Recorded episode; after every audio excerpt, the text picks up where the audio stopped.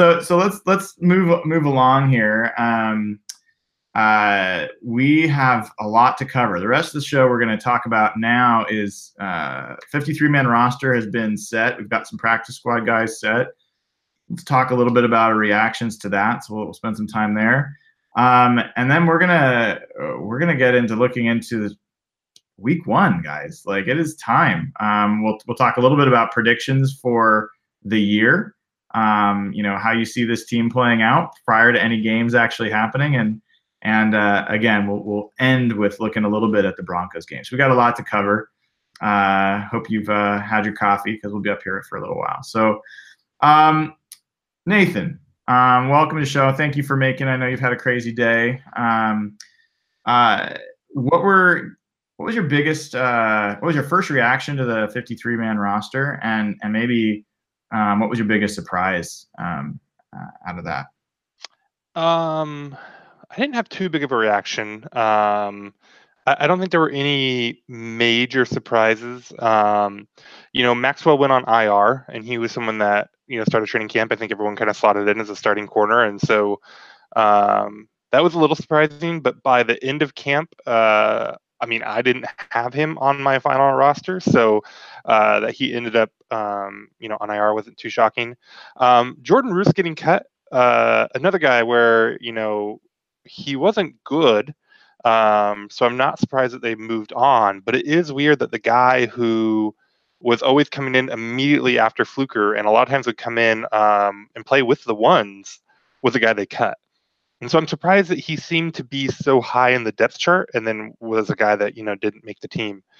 Um, the trades were surprising. Um, I guess actually that's probably it. That's the one. Marcus trading Marcus Johnson was a surprise. You know, this is a guy that they went off. They they traded Michael Bennett for a fifth round pick, and for him, um, I thought he played okay. He's supposed to be a special teams guy. He really seemed like a guy that was just going to make it. And then they flipped him for, um, you know, a, kind of a, a random tight end that wasn't probably going to make the the Colts. And so um, that was probably the biggest surprise. Um, but nothing too really. I, I didn't think there was anything too shocking altogether. How about you, Jeff? Honestly, my biggest surprise was that the Seahawks didn't do anything really unconventional with their roster. Pretty much every year when the fifty-three comes out, most of us end up scratching their head about something like crazy. Like last year it was Kaysen Williams, or what, instead of McAvoy, or I mean McAvoy didn't made the team instead of Kaysen. And the two moves I really wanted to see on this team were one, Puna Ford making the team, and two, Darboh not making the team, because I didn't want to see a guy who's done nothing make it because purely of draft status. And every pretty much beat writer had Darboh on their fifty-three the Friday or the Thursday. And I just, I couldn't understand it. All week, we all year we've been talking about it. So those are the two moves I really wanted to see, just based on, and they did that. And the one guy I wasn't really high on, Brandon Jackson on the D-line, ended up getting released a day later. So one to fifty-three, it went pretty good. Usually, I, I wasn't left scratching my head at all, which really surprised me, because every year they do something that I can't understand. Evan, uh, guys have taken up uh, a lot of the, the the big ones, but what was your reaction? I mean, anything that you were hoping to happen that didn't happen? Um, no, like like the guy said, it, it, a lot of expected things happened. The Maxwell thing Threw a little threw me for a little bit of a curveball, but I'm just looking at the roster right now, and one player that we didn't really honestly talk about enough, I think, was Delano Hill. Um, I'm honestly kind of surprised he made the roster. We I know I know a lot of talk is on Amara Darboh for not making the roster, and he's a third round pick, and you know obviously Hill I think was selected in the same round. Um, Darboh hasn't been healthy, hasn't really done anything, but neither has Delano. And and I've been really like optimistic about Delano, and, and I think he could be a future contributor, but um, I was kind of actually kind of surprised to see him make the roster. Um, when they made that trade for Luani, I thought for sure Hill was gone. Exactly. Exactly. Yeah. I thought that spelled the end for Delano. I was like, boom, this is coming out of left field. But, you know, he made the roster, and And uh, good for him, but it was a little shocking. Um, but the Marcus Johnson thing was a little weird, just because they just traded for him, and then they shipped him off like, you know, what, three months later or something. So whatever. I mean, I think the, it, did the tight end make the roster that they signed? Yeah. Yep. Okay. Yep. So that obviously spells really bad things for Ed Dickson not being ready anytime soon, I assume, right? Well, I that, mean, he can't come back for six weeks, right? That's right. He was pa- placed on the non-football injury, the N F I list, and what is injury? Like, wh- like where? What happened? Where did it happen? And how? Like, this is so mysterious. He was on an A T V, and oh, stop it! Oh, stop it! Oh, jeez. No, um, it's a groin with him, right? They've talked about a quad. They've talked about a hamstring. Um, you know.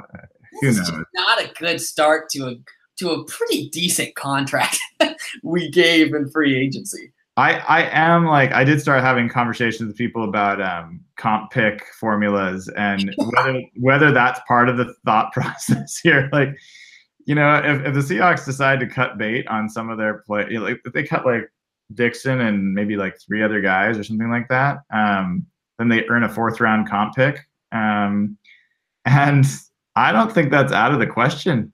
I really don't. Like, we'll we'll see how the season goes, but um, they might just be seeing if other tight ends are they're going to use this as an opportunity. Ed Dickson clearly wanted to come back. He tweeted out, "Ready for the season." He tweeted out, "Not happy with the decision, but I'm, you know, I'll go with God's plan," or whatever he said. So, um, yeah, it seems like the Seahawks could have had him back. Um, and chose not to, which to me indicates the team really wants to see what they have in these other tight ends, and maybe they don't need Dickson, and maybe he's not going to come back. You know, they could just cut bait um, as a possibility there. So yeah, I'm just looking at his contract right now. So he has total guarantees, three point six million dollars at signing. So if they wanted to cut him, we're looking at a dead dead money hit of three point six million dollars. So actually, not the end of the world. I thought it was a little bit more than that, but. Um, they're a little tight up against the cap right now. So yeah, yeah. Well, I mean, they've got some other guys they could cut to to create some cap room if they wanted. Yeah. Um, one of them was Nico Thorpe. You know, it was interesting. He didn't play at all during the preseason, and he made the squad. That was a bit of a surprise to me. Um, you know, he's a good special teams player. At least he's he's proven that. Uh, I think the trade for Simeon Thomas was interesting. Um. Here's a guy that's six foot three. I think he's got like thirty-five inch arms. I mean, like he's got like go-go gadget arms, um, and did not make the Browns. So, you know, that's take that for what it means. I don't think he's going to come and be a perfect fit right away, but um, you know, look, he, he's a, he's an interesting prospect to add to, to this group. You've got Trey Flowers at six three. And one of the things that's a little bit, I don't know if I'd say surprising, but at least a question for me when I looked at the fifty-three was backup nickel. And, you know, if, if Justin Coleman ever needs to take a breather or is out for a little while, who's the person that steps in? Because Simeon Thomas and Trey Flowers are not built to be nickel corners. Um, and so I think you're talking about Nico Thorpe. Um, and that's not... not necessarily the greatest option either. So uh, I think they're a little thin at that spot. Um, uh, I guess you could see a situation where they slide in like a, I mean, I could see Shaquill Griffin playing nickel corner, but I think it's, it would be a, not a great use of his talents to, to move him inside there. So that was one area I had some questions about, but you know, the other guy I was a little bit surprised that made the roster is Trey Madden. Um, You know, I don't know that they need a fullback on this roster. I have to assume that he made it based off of um, special teams and his role on the special teams. Um, so, yeah, those are those are some of the guys that surprised. Um, we got some new names today. Was it today or yesterday where Jermaine Grace um, was added, linebacker, um, as well? So they picked him up from – let me double check where they got him from. Who'd they drop? What's that? Did they drop? McKissick went on I R. I think it was from Cleveland. Yeah, I thought it was from Cleveland again.